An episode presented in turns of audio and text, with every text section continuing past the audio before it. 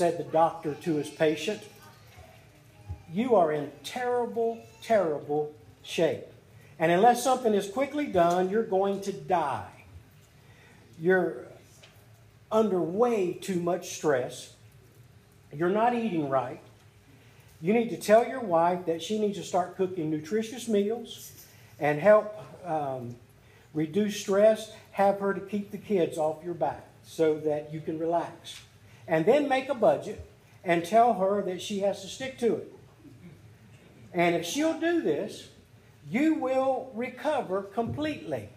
Otherwise, you'll be dead in about a month. That's how much stress you're under. Well, obviously, the man was just shaken. And the patient said to the doc, Doc, I'm just too shaken for this. Would you call my wife um, before I get home and give her those instructions?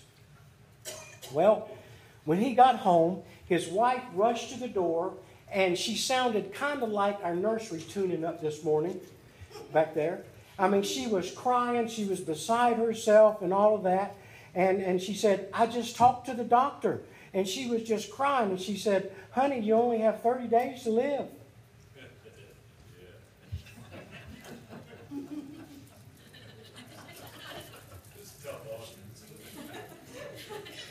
It'll hit you in a minute. Hopefully. Well, happy Father's Day to all you dads out there. Everyone knows because I've said it before, Father's Day is just like Mother's Day. You just don't expend as much on the present. And maybe that's because that, that we're not as sentimental about Father's Day um, because, after all, fathers are not as sensitive to the needs of children or they're or alert to sentiment um, as mothers are. Maybe that's one reason that we don't look at Father's Day quite as big as, as Mother's Day. You've heard of the mother who left the room in the maternity ward to go down to the nursery, and there she found her husband just, just, just staring at the newborn baby. And the mother could tell that by the baby, um, by how intently he stood there just looking down at the baby. Well, she was so touched that finally she just walked up behind him and she slipped her arm through his and said, Honey, what are you thinking?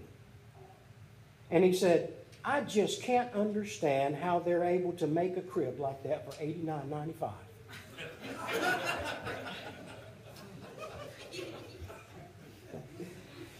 Men don't always say what women really want to hear. Sometimes men are a little bit difficult to understand. So, ladies, this one is for you. Please allow me to translate just for future benefits for you. If when a man says, it would just take too long to explain. What he really means is, I have no idea how it works. If a man says, That's interesting, dear, he means, Are you still talking? If he says it's a guy thing, he means there is no rational thought pattern connected with this, and you have no chance whatsoever of making it logical. If he says, Can I help you with dinner? What he really means is, Why isn't ready yet? If he says, Oh, don't fuss, I just cut myself, it's no big deal.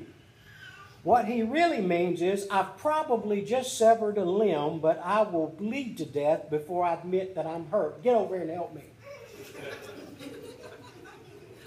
if he says, You look terrific, what he really means is, Please don't try on another outfit. We're already late and I'm starving.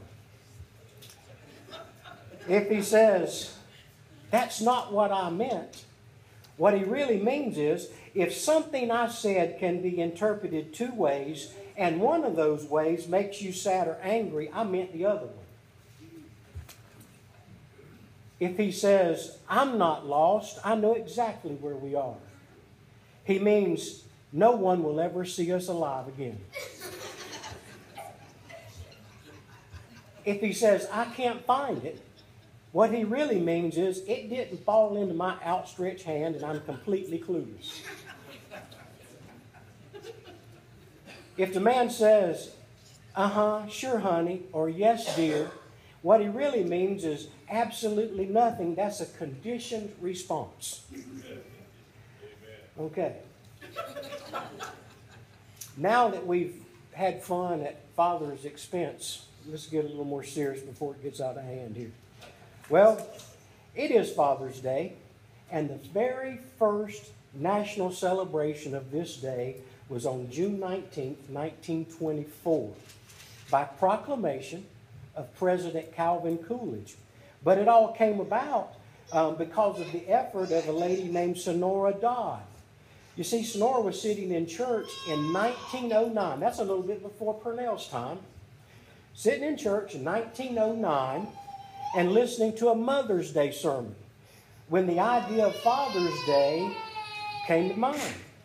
Well, having been raised by her father because her mother had died, Sonora wanted her father to know that how special that he was to her, you know, and all the sacrifices that he made, and for being in her eyes the most courageous and selfless and, and loving person that anyone could ever meet.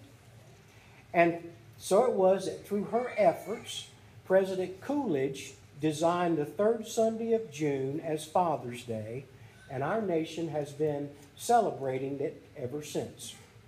And so, Father's Day really gives us a chance to honor those who stand at the helm and lead their family through life's difficulties. And it seems like more and more we're having more and more difficulties here. So the father's role is getting to even be greater and greater and greater as time moves on. It was James Dobson in his book Dare to Discipline. You probably, maybe some of you read that. I know we had to read it while we were in school. But Dare to Discipline, it suggests three specific things for a father to keep in mind. And he says this the earliest years, in other words, the time that was spent with mom, years bring change, and, and fathers often become the examples of attitude and action um, that a child follows. And especially in the areas of God or church or spiritual things. You see, fathers are followed. And that's something that we can't just turn over to mothers to handle. That's a responsibility that fathers have. Then he goes on and he says the second thing that he suggests is that the best thing that a father can do for his children is to love their mother. And he gets this out of Ephesians, the fifth chapter, where Paul tells the Ephesian husbands, and us too, to love their wives just as Christ loved the church and gave himself up for. And then he goes on and he says the third thing a Christian father will arrange to spend time with his children. And then James Dobson goes on to say that, that good fathers um, are made they're not born. But to be a good father, we really need a, a model. We need an example of a father that we can pattern our lives after. So we have to come up with a question then where do we find such a father? You know, where do we look? Is there such a thing as a perfect father? Well, I'd like to answer that. Not on this side of heaven, there's not, but there is in heaven. So let's see what we can learn about being a father by looking at God, the perfect Father. So, fathers, this is for you. This message is not very long, it's pretty simple, but good, good instruction from God our Father. First of all, God loves His children. God loves His children. I know John tells us we love because He first loved us. And then Paul tells us in Romans in chapter 5 and verse 8 that God demonstrated His own love for us in that while we were still sinners, Christ died for us. Folks, He loved us, and He loved us first. You see, He did not wait for us to meet His expectations.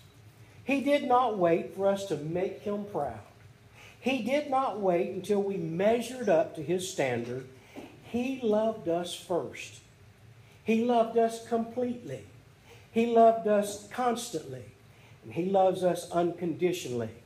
Now, certainly it may anger him when we disobey, and it may sadden him when we stray, but he never ever stops loving us. Paul says in Romans, the 8th chapter, in verse 38, he says, I am convinced that neither death nor life, neither angels or demons, neither the present nor the future, nor any powers, neither height nor depth, nor anything else in all creation will be able to separate us from the love of God that is in Christ Jesus our Lord. Folks, that is a perfect example of love that we should have for our children right there. The Lord laid it out for us. Fathers, we should love our children just like that, our children just like that. It was Erma Bombeck. She wrote something that was kind of interesting, and she wrote this. She said, When the Lord was creating fathers, he started with a tall frame. And an angel standing nearby said, What kind of father is that?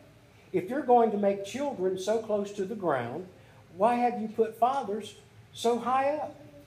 He said, uh, or she, she went on to say, he won't be able to, to shoot marbles without kneeling.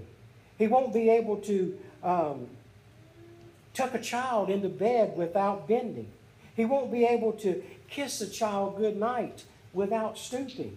And God smiled and says, Yes, but if I make him a child size, who will the children have to look up to? She goes on and says this And when God made the Father's hands, they were large. And the angel shook his head and said, I don't think you want to make his hands like that. Large hands are clumsy. They can't manage diaper pins or small buttons or a rubber band and a ponytail or even remove splinters caused by baseball bats. And God smiled again and he said, I know but they're large enough to hold everything a small boy empties out of his pockets at the end of the day. Yet they're small enough to cup a child's face in his hands. Then God molded long, slim legs and broad shoulders. And the angel nearly had a heart attack. Boy, this has got to be the end of the week, all right. He said, How is he going to pull a child close to him without the child falling between those long legs? God smiled and said, a mother needs a lap, but a father needs strong shoulders to pull a sled, to balance a boy on a bicycle, or to hold a sleepy head on the way home from the circus. God was in the middle of creating two of the largest feet anyone had ever seen. When the angel could not contain himself any longer and said, That's not fair. He said, Do you honestly think that those large boats going to get out of bed early in the morning when the baby cries, or walk through a small birthday party without crushing at least three of the guests. God smiled again and he said, They'll work. You'll see. They'll scare off mice at a summer cabin or leave footprints that will be a challenge to follow. God worked through the night, giving the Father few words, but a firm voice and eyes that saw everything. And finally, almost as an afterthought, he added tears. Then he turned to the angel and said, Are you satisfied that he can love as much as a mother? And the angel was silent. Folks, the point is this God does love his children, and so should we. He is our example. The second thing we can learn from God, the perfect Father, is God encourages his children. God encourages his children. A psychologist tells about going to school as a little boy and failing a math test. So the teacher wrote a note and sent it home with him, and it said this Your son just can't handle math. Well, his dad sat him down and told him, Son, I guess you don't have an aptitude for math. So from then on, he flunked every test in math. He said, I never could do anything in math. Then one day, the teacher, she put a problem, a math problem, on the board, and she asked the class to solve it. But nobody could figure out the answer. He says, I looked at the problem and suddenly realized that I knew the answer. So I held up my hand, and of course, everyone laughed because they knew that I couldn't solve it. But I walked up to the blackboard, I worked the problem, and I came up with the right answer. Then I realized that it wasn't my lack of aptitude, it was just that everybody had told me I couldn't do math, and I believed them. So I didn't even try. Folks, God encouraged Moses at the burning bush when he told him to deliver the nation of Israel. He encouraged him. And he encouraged Joshua as, as Joshua set out to conquer the promised land. And he encouraged them with his words, with his presence, and with his assistance. Fathers, you hear that? He encouraged his children with his words, his presence, and his assistance. First chapter of Joshua verse 9 says, I have not have I not commanded you, be strong and courageous. Do not be terrified, do not be discouraged, for the Lord your God will be with you wherever you go. You see, God saw the things that his children could do, and he encouraged them to go out and do them. He was encouraging. Sadly, today, many parents, they're more prone to send messages laced with criticism than with encouragement. Folks, it is important that we watch our words. I know the Apostle Paul, he tells us in Ephesians, the fourth chapter, he says, Do not let any unwholesome talk come out of your mouths, but only what is helpful for the building up, for building others up according to their needs, that it may benefit those who listen. And then, thirdly, this morning, God disciplines his children. There's a story about triplets, three young boys who got along really well. They saw everything alike. They had the same likes, the same dislikes, and they were loyal to each other. These triplets, they just stuck together. I mean, everything. They were, they had each other's back. If one of them got into trouble, they would not tattle on the other. So one day a neighbor asked the father, says, How in the world do you know which one to punish if there's trouble? And the father said, Well, that's easy. He says, I just send them all three to bed without supper, and the next morning I spank the one with the black eye. Folks, hear this God is good. He is a loving Father, yet He disciplines His children. Fathers, we can be good and we can be a loving father, but one of the things we need, need to do is discipline our children. If you want to see what undisciplined children look like, look at the TV. Look at these riots and all this junk going on. Undisciplined children. Please understand, He does not discipline in spite of His goodness, He disciplines because of His goodness. He does not um, discipline in spite of his love, but he disciplines because of his love. I know Deuteronomy, the eighth chapter, and verse 5 says, Know then in your heart that as a man disciplines his son, so the Lord your God disciplines you. And then in Proverbs, the third chapter, and verse 12, the Lord disciplines those who he loves. As a father, the son he delights in. So, with those verses, we can see that the father who disciplines his children wisely is really reflecting the very character of God. Folks, discipline is not an ugly word. It's something that we all need. We need that to shape our lives and form our lives. And if we love our children, we will discipline them. Hebrews, the 12th chapter, verse 10 and 11. Our fathers disciplined us for a little while as they thought best. But God disciplines us for our good that we may share in his holiness. No discipline seems pleasant at the time, but painful. Later on, however, it produces a harvest of righteousness and peace for those who have been trained by it. And then, fourthly, this morning, let's look at our responsibilities. Fathers, it is our responsibility to bring up our children in the training and the instruction of the Lord. And in doing that, we should take advantage of every opportunity we get someone to help us do that. We should be very concerned about having our kids in church and in Sunday school and in youth meetings where they're being trained by folks who have prepared to do that. That don't shirk you of your responsibility, of course. But we need to take advantage of those things. It is our responsibility to bring those kids up in a way that's pleasing to the Lord. And that teaching should start at a very young age. Sometime I'd like for you to read, and we won't take time to read it now in this morning's message, but Psalms, the 78th chapter. I think I listed just a reference there for you to do that.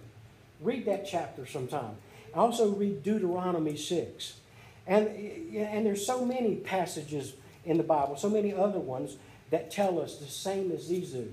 Teach our children as they sit, you know, as we sit down, as we stand up, as we walk along, as we lie down, and then pass on from one generation to the next generation the instructions of God.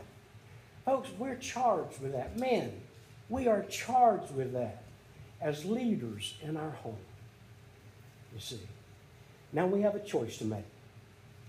We can do that in the right way, or we can do that in the wrong way. You see, we can create misconceptions about God in the home. And that's easily done if we're not careful. So, to close this message out, I want to share with you a modern day parable. Just think about this. This parable is told, is told about three fathers who each felt the soft hand of his child in his own hand, and they realized the responsibility of teaching his child about God. Each of them recognized that responsibility and they wanted to do that. One felt the awesome responsibility that was his, so he taught the child about the power and the might of God. And as they walked down the pathway of life and they came to tall trees in the forest, he pointed to those tall trees and he said, God made them tall trees, those big, humongous trees, and God can cause them to come crashing down anytime he wants to. And he, as they walked out into the hot sun, he said, That's God's sun, and he made it, and He can cause it to be so hot and so intense that the plants in the field will wither and die. Again and again, He hammered home the power of God and, and you know, and, and how the child must be obedient to God. Then one day they came face to face with God, and the child hid behind his father, afraid to even look refusing to put his hand in the hands of God. The second father, he also realized his responsibility to teach his child about God. And hurriedly, he tried to teach all the important lessons that he knew. As they walked about the trees, they would stop only for a moment and just gaze at. As they looked at the flowers of the field, they would hurry on by. And he told stories, but they were hurried and they were just kind of crammed together. He filled that child full of, of facts, but never taught that child how to live or love God. And finally, one day they met God at twilight. And they came face to face with God, but that child only gave God a casual glance and then turned away. The third father he felt that touch of hand and that little hand in his, and he adjusted his steps to the tiny steps of that child. And they walked along, stopping to look at all of God's beauty and grandeur. They walked into a field and, and they picked flowers. They felt the delicate petals and they smelled their fragrance. They watched a bird in flight and another bird building a nest and laying her eggs and sitting on them until they hatched. They watched all the beauties of nature while the father told his child about stories of God over and over and over again. And finally, one day at twilight, they saw the face of God. And without hesitation, the child placed his hands trustingly into the hands of his heavenly Father. There's ways to go about it, folks. But we have an awesome responsibility. Let's pray. Father, help us to pattern our life after the perfect Father. And Father, we ask that you help us fathers to see the importance of teaching our children well. Father, we see how you did it. You're the perfect Father. You're the example. Help us to follow in your footsteps. In Jesus' name.